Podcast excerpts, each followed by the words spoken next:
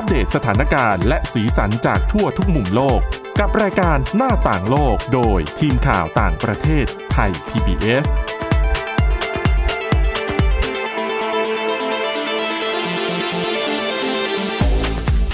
สวัสดีค่ะ ตอนรับคุณผู้ฟังเข้าสู่รายการหน้าต่างโลกนะคะ มาอัปเดตสถานการณ์ และสีสันจากทั่วทุกมุมโลกกับทีมข่าวต่างประเทศไทย PBS เราพบกันทุกวันจันทร์ถึงศุกร์นะคะ วันนี้อยู่กัน 3 คน คุณทิพย์ตะวันธีรนัยพงศ์คุณวรดาทองจำนง และดิฉันวินิษฐาจิตกรีค่ะ สวัสดีค่ะสวัสดีค่ะอ่าวันนี้มีเรื่องราวน่าสนใจมาฝากกันเช่นเคย เรื่องแรกเป็นเรื่องใกล้ๆตัวของใครก็ตามที่ใช้อืมโทรศัพท์มือถือเนาะค่ะแป้นพิมพ์เดี๋ยวนี้ก็ฉลาดใช่ฉลาดเกินไปบางที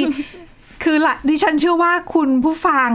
แล้วก็หลาย ๆ คนรวมทั้งคุณวินิษฐาและคุณวรดาด้วย น่าจะเคยเจอปัญหาแบบพิมพ์พิมพ์อยู่แล้วส่งมันรู้ข้อความมากอะผิดเออพูดง่ายๆคือเราจะพิมพ์แบบนึงแล้วแบบส่งอีกมาแบบเปลี่ยนงไปให้เราอะ นั่นสิ อืมใช่ค่ะ ก็อันนี้นะคะจะเป็นดิฉันไปเจอบทความหนึ่งมาเกี่ยวกับผลกระทบจากเทคโนโลยีช่วยเขียนอัตโนมัติ หรือที่เราเรียกกันภาษาอังกฤษว่า auto correct auto suggestion หรืออะไรประมาณนี้นะคะ ค่ะค่ะก็คือ จริง ๆ แล้วอะเราอาจจะคิดว่าเทคโนโลยีเนี้ยมันเพิ่งมีหรือเปล่า แต่ถ้าเกิดทุกคนลองคิดให้ดูดีๆเนี่ยเราจะค้นพบว่าเฮ้ยเราเคยใช้feature เนี้ยกับในแบบแพลตฟอร์มอื่นมาแล้ว ก็คือใน Microsoft Word ค่ะตั้งแต่เด็กอ๋อใช่ที่จะมีตัวยึกยึกยึกยึกอะอ่าที่เขาจะแบบ ใช่ใช่เวลาเราพิมพ์ผิดใช่ไหมคะ แล้วเขาก็จะขึ้นแดงมาเลยมา ดิฉันใช้บ่อยเลย ระบบนี้ เพราะว่าเป็นคนสะกดผิดบ่อยมากๆโถก็จะรู้ว่าโอเคผิดแล้วนะ ผิดแล้วนะต้องมัเป็นก็มีประโยชน์พิมุพ์มให้ถูกนึงอืมใช่ค่ะ ก็ ก็พอถึงทุกวันนี้นะ feature เนี้ยมันก็เข้ามาค่ะในสมาร์ทโฟนที่เราใช้กันอยู่ทุกวันใช่ไหมคะค่ะจนล่าสุดเนี่ยมาในอีเมลเราแล้วค่ะ ก็คือบริษัท Google เนี่ยเขาได้พัฒนาเอ่อฟีเจอร์ที่ชื่อว่า Smart Email ก็คือเขา จะใช้เทคโนโลยี AI หรือปัญญาประดิษฐ์เนี่ย มาคาดการณ์สิ่งที่เราจะพิมพ์ต่อไป อ๋อ ใช่ ฉันเคยเจอ ดิฉันได้ใช้งานละ ใช่ ดิฉันว่ามันก็มีประโยชน์นะ ใช่ค่ะ ก็อย่างแน่อย่างน้อยๆเนี่ยทำให้เรารวดเร็วมากขึ้น ใช่ ใช่ใช่โดยฟีเจอร์เนี้ยเนี่ยไม่ใช่แค่เหมาะกับการทำงานนะคะ แต่เขายังรวมไปถึงแบบการเขียนข้อความส่งถึงเพื่อน เพื่อนร่วมงานหรือครอบครัวแบบ เช่นแบบ เราจะเขียนแบบ ที่ถึงที่รักอะไรอย่างเงี้ย คือเขาก็สามารถเดาทางให้เราได้ค่ะโดยเขาจะประมวลในสิ่งที่ เออเราเคยแชทคุยกับเพื่อนเพื่อนเราครอบครัวเราหรือคู่รักเราเนี่ยค่ะอันนี้เขาก็จะใช้เป็นระบบ AI ประมวลผลไป ซึ่งผลกระทบของเทคโนโลยีเนี้ยเนี่ยแน่นอนก็ต้องมีทั้งด้านบวกแล้วก็ด้านลบ โดยด้านบวกเนี่ยแน่นอนก็คือ เป็นอำนวยความสะดวกทำให้ค่ะเราสามารถตอบกับอีเมลต่างๆ ได้อย่างรวดเร็วขึ้นแล้วก็ถูกต้องมากขึ้นค่ะด้วย โดยมีงานวิจัยหนึ่งค่ะ เขาค้นพบว่านักศึกษาในมหาวิทยาลัยเนี่ย เวลาใช้เทคโนโลยีในการช่วยเขียนอัตโนมัติเนี่ยเขาจะทำให้เด็กๆ เนี่ย มีเขียนแบบไวยากรณ์ผิดพลาดน้อยลงแต่ว่าแน่นอนเหรียญก็มีสองด้าน อีกด้านหนึ่งก็คือเขาบอกว่าพวกเด็กนักเรียนเล็ก ๆ เนี่ยที่แบบใช้พวกเทคโนโลยีช่วยเขียนอัตโนมัติ พวกเนี้ยพวกเทคโนโลยีแก้คำอัตโนมัติ พวกเนี้ยมันจะทำให้เขาเนี่ยสะกด คำในชีวิตจริงเนี่ย ผิดมากกว่าผู้ที่ไม่ใช้ไม่เชื่อ ใช่ดิฉันว่าดิดิฉันฉันเลย ดิฉันก็เป็นเหมือนกัน นึกย้อนไปตอนเด็กๆ ที่เออยังไม่มีโทรศัพท์มือถืออะเราต้องค่ะกดโทรศัพท์บ้านหรือกดโทรศัพท์สาธารณะเออจะจำเบอร์ทุกคนได้หมดเลยนะ เบอร์ที่ทำงานคุณพ่อคุณแม่เออเพื่อนคนนู้นคนนี้ พอโตมา mem ในโทรศัพท์ปุ๊บก็จำไม่ได้จำเบอร์ใครไม่ได้อีกแล้วอ๋อไม่แต่อันเนี้ยคือเขา autocorrect ให้เราไงเราพิมพ์พิมพ์ไปถึงแม้จะผิดเขาก็ correct ให้เราซะถูกเชียร์แล้วบางทีเราก็ไม่ได้กลับไปดูหรือว่าไม่ได้และยิ่งไม่ได้เขียนเองกับมืออีกนี่ยิ่งไปกันใหญ่เลยนะ ไม่รู้เรื่องอีกอืมใช่ค่ะ ก็คุณครูเนี่ยเขาก็เขาก็บอกอย่างที่คุณทิพย์ตะวันบอกเลยว่าเด็ก ๆ เนี่ยแบบพึ่งพาแบบ feature นี้มากเกินไปอืมจนแบบไม่ทันไปดูเลยว่าจริง ๆ แล้วแบบที่เราผิดอะผิดตรงไหนหรือถูกตรงไหนอืมอืมใช่ค่ะ แล้วก็นอกเหนือจากตรงนี้นะคะ พวกฟีเจอร์ Auto Suggestion เนี่ยก็ยังจะส่งผล ต่อกระบวนการหรือโครงสร้างการเขียนทางไวยากรณ์ของพวกเราก็คือเขาจะทำให้เราเนี่ย มีการใช้ไวยากรณ์ที่ดีขึ้น อืมใช่เพราะเขาก็จะมีรูปรูปประโยคที่ถูกต้องอยู่อะนะคะ ดิฉันว่าบางทีดิฉันก็รู้สึกว่าช่วยได้เยอะนะ เพราะบางทีเวลาเรา ตอบอีเมลอย่างเงี้ยเป็นภาษาอังกฤษใช่ไหมคะใช่ค่ะบางทีเรายังนึกอยู่ เอ๊ะจะเขียนอะไรเป็นคะนี่แหละอยากจะพูดประมาณนี้แต่แบบนึกไม่ออกว่าจะเขียนว่าอะไร อยู่ๆก็ขึ้นมาให้เราซะงั้น ว่าเป็นประโยคนี้หรือเปล่าแล้วก็เออใช่ใช่ประโยคนี้แหละสำหรับพวกเรามันมีประโยชน์ไงเพราะว่ามันเป็นภาษาที่สองอืมใช่ไหมแล้วมันไม่ใช่ใช่ภาษาแม่แล้วเรากว่าเราจะมานั่งคิดว่าตอบว่ายังไงขอบคุณนะที่ส่งอีเมลมาแล้วมันก็ถ้อยคำที่เราแปลใช่กว่าจะพิมพ์ไปกว่าจะอะไรแล้วมันจะไม่เป็นธรรมชาติไอ้ตรงเนี้ยมันก็ช่วยได้นะ ให้มันฟังแถมดูทำแบบให้เราเรียนรู้ได้ด้วยนะคะใช่ว่า รูปประโยคที่ถูกเนี่ยเป็นยังไง หรือว่าปกติเขาใช้ยังไงกันถูกแต่ว่าในกรณีที่เป็นภาษาแรกหรือว่า ถ้าเป็นเด็ก ก็ก็ก็อาจจะทำให้เขาไม่ได้มีโอกาสในการเรียนรู้ตรงนี้ไปถูกหรือเปล่า กระทบกับการเรียนรู้นั่นแหละ อืม ใช่ค่ะ แล้วก็แล้วแล้วประเด็นต่อมานะคะ ก็คือเขาบอกว่าผลผลผลผลกระทบด้านบวกอีกอีกด้านหนึ่งเนี่ยก็คือ เวลาที่เขาเอ่อนำเสนอคำอะไร อะไรมาให้เราเนี่ยมักจะเป็นคำที่เป็นกลางหรือเป็นด้านบวก คือจะไม่มีคำที่แฝงอคติ เพราะค่ะเพราะฉะนั้นสำหรับในผู้ใหญ่เนี่ยเวลาเราเปิดฟีเจอร์นี้ใช้เนี่ยเราก็จะมีการลดใช้พวกคำคำที่หยาบเหมือนคายคำรุนแรงลดลงคำที่เหมือนมีความรู้สึกทางด้านลบหรือใช่ความอคติอยู่ในนั้นอะไรอย่างนี้ใช่ไหมเราก็คจะเป็นสังคมที่สดใสและ ดีขึ้นดีขึ้นอย่างนี้ใช่ค่ะเออก็ดีนะ หันมาพูดภาษาสวยๆกัน ใช่ค่ะ แต่ว่าในอีกแง่หนึ่งอะเขาก็บอกว่าระบบอัลกอริทึมเนี้ยยังไงก็ยังมีอคติอยู่ เพราะว่าระบบอัลกอริทึมเนี่ยเขาประมวลมาจากฐานข้อมูลขนาดใหญ่ ซึ่งตามธรรมชาติของข้อมูลออนไลน์เนี่ยอืมเข้าใจมักจะเอียงไปในเชิงเชิงบวก หรือว่าจะเอียงไปในเชิง คือขจวาริงเอ้ยซ้ายค่ะๆ คือจริงๆดิฉันว่าเรื่องของแบบ Big Data อะไรพวกเนี้ยเขาก็อาศัยจากข้อมูลจากคนด้วยส่วนหนึ่งใช่นะพวกเราถ้าเรานั่นแหละถ้าเราป้อนเข้าไปด้วยด้วยใช้เขาเรียกข้อมูลที่อคติหรืออะไรอย่างเงี้ยเขาก็จะประมวลแบบอคติออกมานะ จริง ๆเขาเก็บข้อมูลทุกอย่างแหละอืมต้องดูที่เวลาไม่ใช่แค่ที่เราพิมพ์เข้าไป แต่ว่าอืมที่เราพูดคุยกันอะอืมจริงไมโครโฟน บางแอปพลิเคชันอย่าง Google เขาก็ดีเทคใช่ไหมใช่เขาขอจับเขาขออนุญาตแล้วเก็บขออนุญาตใช้ไมโครโฟนในการเก็บ ในการใช้งานได้ไหมค่ะซึ่งส่วนหนึ่งอะที่เขาอาจจะไม่ได้แจ้งรายละเอียดให้เราก็คือการเก็บข้อมูล นั่นน่ะสิ แล้วบางส่วนตรงนี้มันก็น่ากลัวเหมือนกันนะ อืม จริง ถ้าเกิดพูดง่ายๆยกตัวอย่างการที่มีการเอ็นเอียงทางอคติเนี่ยก็เช่นค่ะเวลาเรารีวิวร้านอาหารหรืออะไรเงี้ยอืมเวลาที่เขาเสนอให้เนี่ยเขาก็จะเป็นแบบในเชิงบวกเนี้ย เราก็อาจจะไม่ได้แบบความจริงมาก เช่นแบบรสชาติไม่อร่อยเลยหรืออะไรอย่างเงี้ย ก็จะเป็นเชิงบวกซะมากกว่า ในขณะที่บางคนอาจจะอยากจะด่าก็ได้หูกินไม่ได้เลยแต่ไม่ขึ้นไงไม่คือวิจารณ์แล้วรีวิวไม่ขึ้นเป็นไปได้ แล้วก็นอกเรานอกเราเรานอกเหนือจากนี้ยังมีเรื่องอคติทางเพศด้วยค่ะ เพราะว่าเขาบอกว่าอย่างเช่นสมมุติว่าเวลาเราพิมพ์คำว่านักลงทุนไปเนี่ย AI เขาก็จะประมวลแบบศัพท์คำสรรพนามต่อมาว่าเป็น he เลยอะไรเงี้ยเออเข้าใจหรือพยาบาลเป็น she อะไรเงี้ยอืมซึ่งเขาบอกว่าล่าสุดเนี่ย Google เนี่ยได้แบบแก้ไขตรงนี้แล้วโดยการแบบไม่โดยการไม่ โดยการจะไม่นำเสนอคำสรรพนามคือสมมติสมมติเราพิมพ์ว่านักลงทุนเราก็ต้องเขียนว่า she หรือ he เองอะไรอย่างนี้เขาคือเขาจะแบบตัดแบบการแบบความผิดพลาดไปอืมละเอียดนะคนพัฒนาจริงต้องตามคืย่ให้ทันภาษาไทยเราอาจจะไม่ค่อยมีปัญหา เพราะเราไม่ได้มีใช่ใช่เป็นภาษาที่มีใช่เพศไงใช่ใช่ไหม แต่ภาษาตะวันตกเขาก็จะมีหลายภาษาเลย ใช่ ก็นิดนึงตรงนี้จริง ๆ บางบางคนมองว่าเอ๊ะเล็ก ๆ น้อย ๆ หรือเปล่า แต่ว่าคือถ้ามองมันก็มันก็สะท้อนให้เห็นบางอย่างได้เหมือนกันนะคะใช่เรื่องต่อมาก็ยังอยู่กันที่เรื่องของเทคโนโลยีเหมือนเดิมค่ะ เป็นเรื่องของ Facebook คือตอนเนี้ยปัจจุบันเนี่ย หลาย ๆ คนก็ Facebook ก็คงเราคงได้ใช้ไอ้ตัว feed เขาเรียกว่าอะไรอะ section ที่เป็น News Feed ใช่ไหมคะ ที่จะเป็นเรื่องราวของ ของเพื่อนเราบ้างมีทั้ง content มีอัปเดตเรื่องเรื่องราวต่างๆ ที่จะเด้งขึ้นมาหรือว่าบทความที่ follow ใช่ แต่ว่าตอนนี้ Facebook ค่ะเขาประกาศมายืนยันนะคะ ว่ามีแผนจะทำ section ใหม่ที่เรียกว่า News Tab ค่ะ โดยไอ้เจ้า News Tab เนี่ยเขาบอกว่าค่ะเป็นอย่างก็ตามชื่อเลย News ที่มามาจากคำว่าข่าวค่ะก็คือเขาจะเป็น section ที่ ให้ให้ดูติดตามข่าวสารต่างๆ แต่เขาบอกว่าคนที่จะมาดูแลเจ้า News Tab เนี่ย จะเป็นมนุษย์จริง ๆ นะ แล้วเขาก็จะจ้าง เขาเรียกว่าผู้สื่อข่าว มาทำหน้าที่ตรงนี้คือเป็นทีมที่เป็นมนุษย์เป็นคน คือปกติอะหลาย ๆ ฟีเจอร์หรือแล้วก็รวมทั้ง section ที่ปรากฏอยู่ใน Facebook เนี่ยบางทีเขาจะใช้พวกระบบซอฟต์แวร์ หรือไม่ก็เอออัลกอริทึมหรือไม่ก็ AI หรือไม่ก็ดูว่าเราชอบอะไรใช่เขาจะเสิร์ฟอันนั้นให้ ใช่ คือเขาไม่ได้ใช้มนุษย์ในการทำแต่ว่าคราวนี้ค่ะเขาจะตั้งทีมมนุษย์ขึ้นมาเลย โดยจ้างเป็นผู้สื่อข่าวมานั่งคอยคัดเลือก ประเด็นคอยคัดเลือกข่าวว่า อันไหนเนี่ยน่าเชื่อถือ อันไหนน่าที่จะเอามาดีนะให้คนดูใช่ เพราะว่าอย่างที่หลายๆคนก็ทราบกันว่า Facebook รวมทั้งสื่อสังคมออนไลน์ หลายเจ้าเนี่ย โดนวิพากษ์วิจารณ์อย่างหนักว่า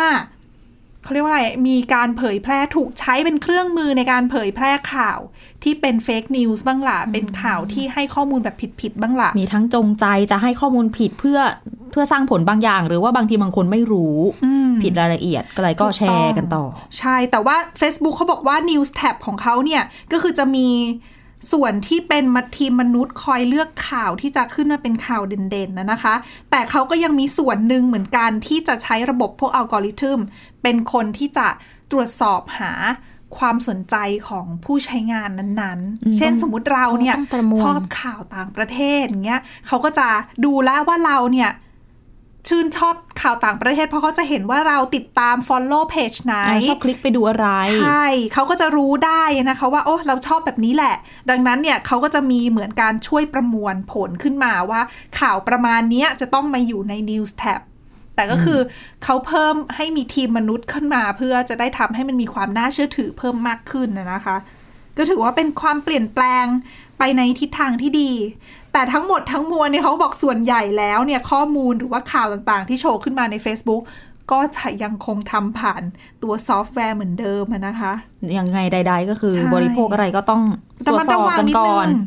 ใช่ ทั้งภาพแล้วก็ทั้งข้อมูลเนาะใช่ว่าจะถูกต้องน่าเชื่อถือได้มากน้อยแค่ไหน ไม่ใช่ว่าเห็นผ่านสื่อโซเชียลแล้วก็แชร์แชร์กันต่อมาก็จะเข้าใจว่าอะอุ๊ย มันถูกแน่นอน บางทีของจริงก็มีไม่ได้แต่เป็นของเก่าใช่อืมอ่าแชร์กันต้องมาตรวจสอบให้ดีในยุคนี้สมัยนี้ที่มีการเผยแพร่ข่าวที่รวดเร็วและไม่ทันคิดนะค่ะอะเดี๋ยวมีเรื่องราวน่าสนใจต่อกันในช่วงที่2นะคะพักกันสักครู่ค่ะ หน้าต่างโลกโดยทีมข่าวต่างประเทศไทย PBS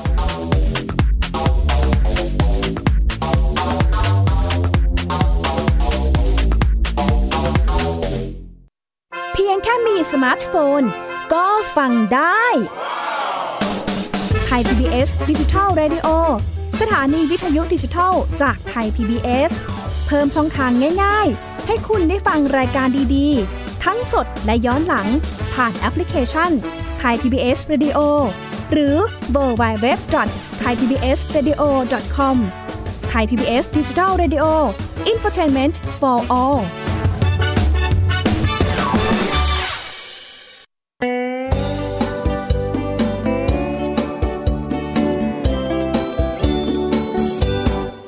บอกเล่าข่าวสารที่เป็นประโยชน์ ษตรกรไทยรู้เท่าทัน ตั้งรับปรับตัวกับความเป็นไป วิถีชีวิตไทย มีภูมิคุ้มกันเกษตรบ้านเรา ติดตามข่าวสารการเกษตรและเรื่องราวของวิถีเกษตรไทยรอบทิศทั่วเมืองไทย ในรายการเกษตรบ้านเรา ทุกวันอาทิตย์ เวลา 12 นาฬิกา ทางไทย PBS d i g i ดิจิ Radio ฝีมือเกษตรบ้านเรา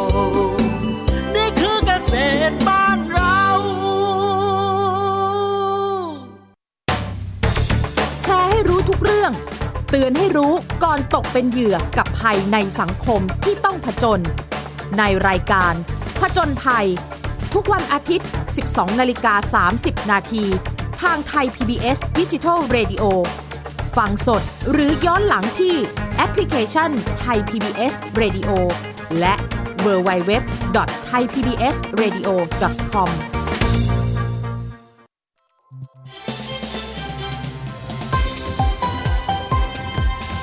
คุณกำลังรับฟังไทย PBS ดิจิทัล Radio วิทยุข่าวสารสาระ เพื่อสาธารณะและสังคม หน้าต่างโลกโดยทีมข่าวต่างประเทศไทย PBS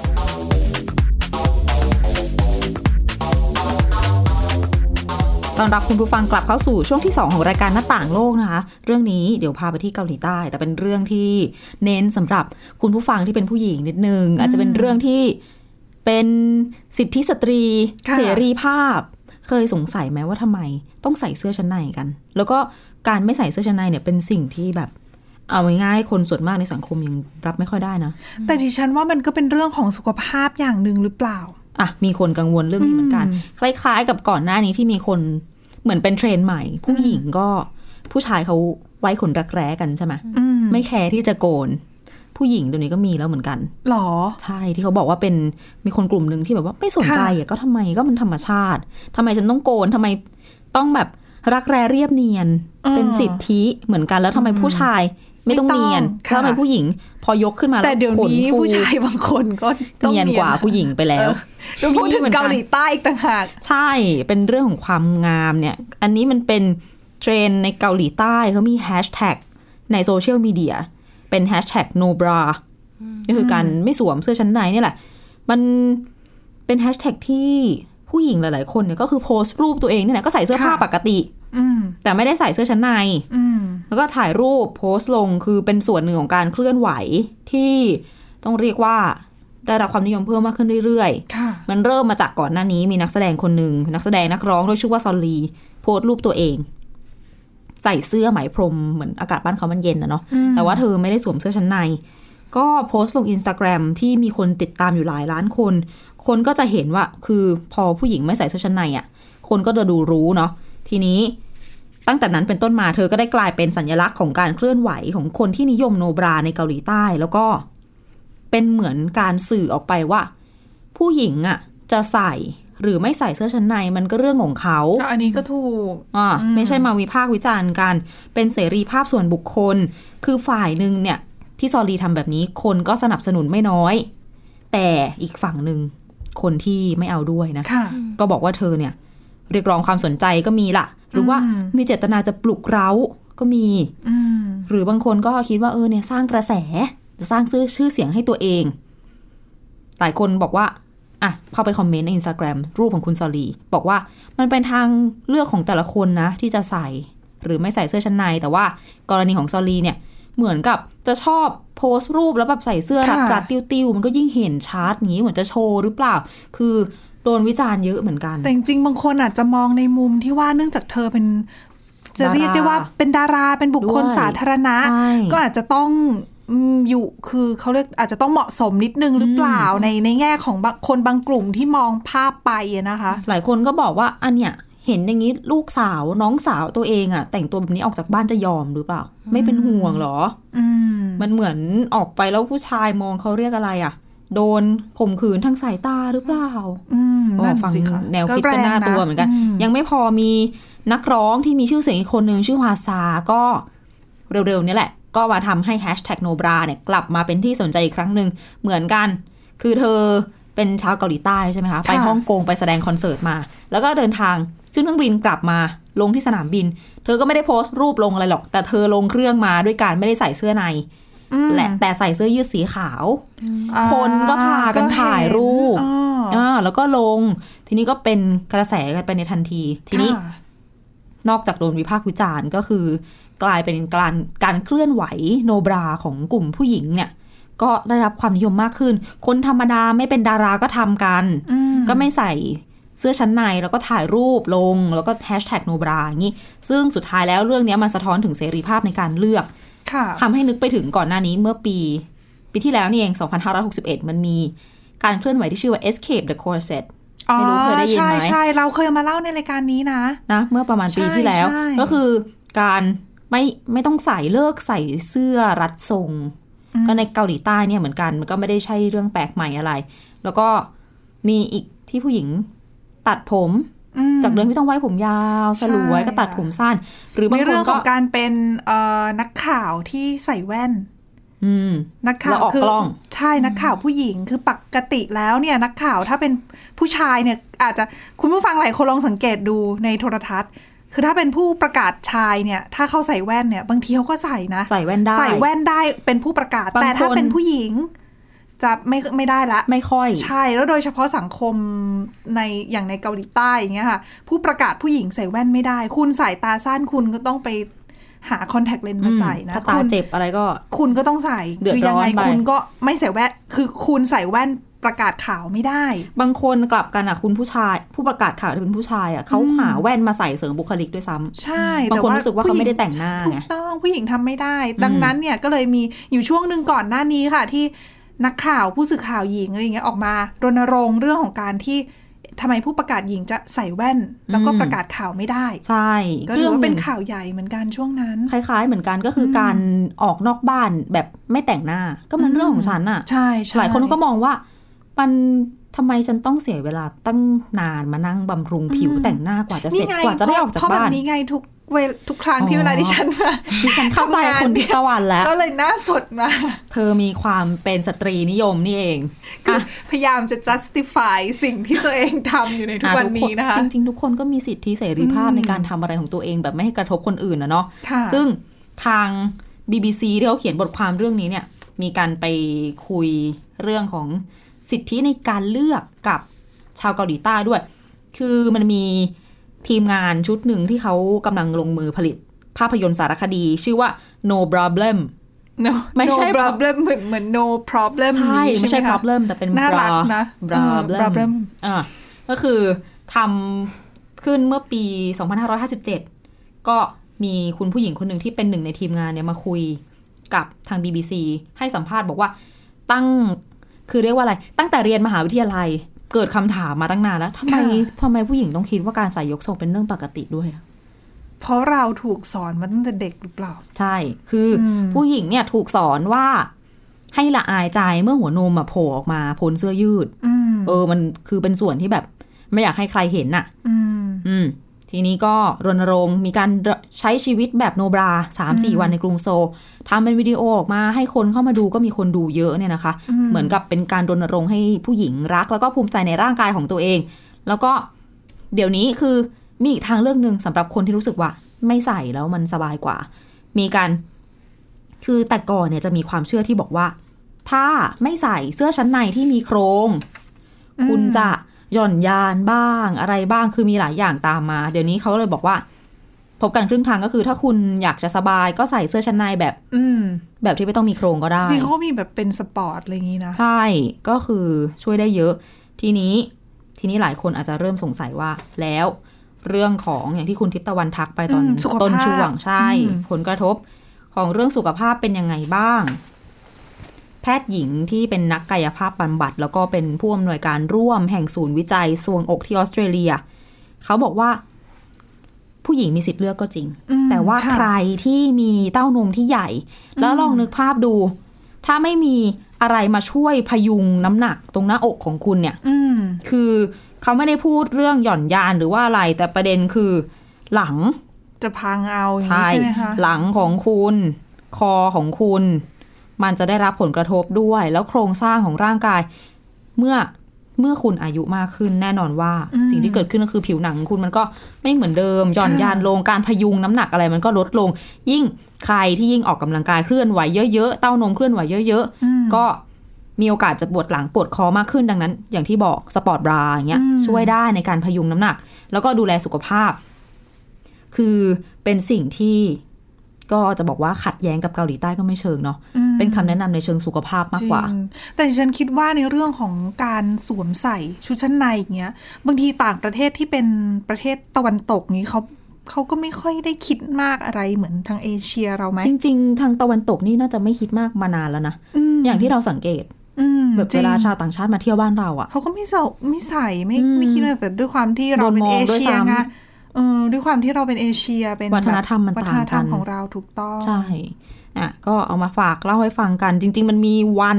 โนบราด้วยนะคะ 13 ตุลาคมของทุกปี ก็อีกสองเดือน ใช่ จริงก็เดี๋ยวคุณวรดากับคุณมินิๆเดี๋ยวเป็นทำเป็นตัวอย่างเดี๋ยวดิฉันถ่ายรูปลงอินสตาแกรมให้อาจจะอายตัวเองมากไปนิดนึงโอเคถ้าจะถ้าจะลงทุนขนาดนั้นอะก็เป็นแคมเปญที่มาแนะนำให้รู้จักกันหลายคนอาจจะรู้จักแล้วก็ได้ถ้าเกิดติดตามดาราทางเกาหลีใต้นะคะค่ะ อะแล้วทีนี่คือเรื่องราวน่าสนใจที่นำมาฝากกันวันนี้เดี๋ยว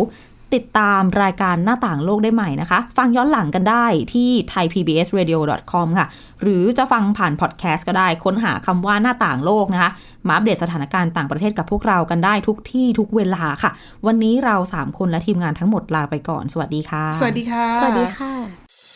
ติดตามรับฟังรายการย้อนหลังได้ที่เว็บไซต์และแอปพลิเคชันไทย PBS Radio ไทย PBS ดิจิทัล Radio วิทยุข่าวสารสาระ เพื่อสาธารณะและสังคม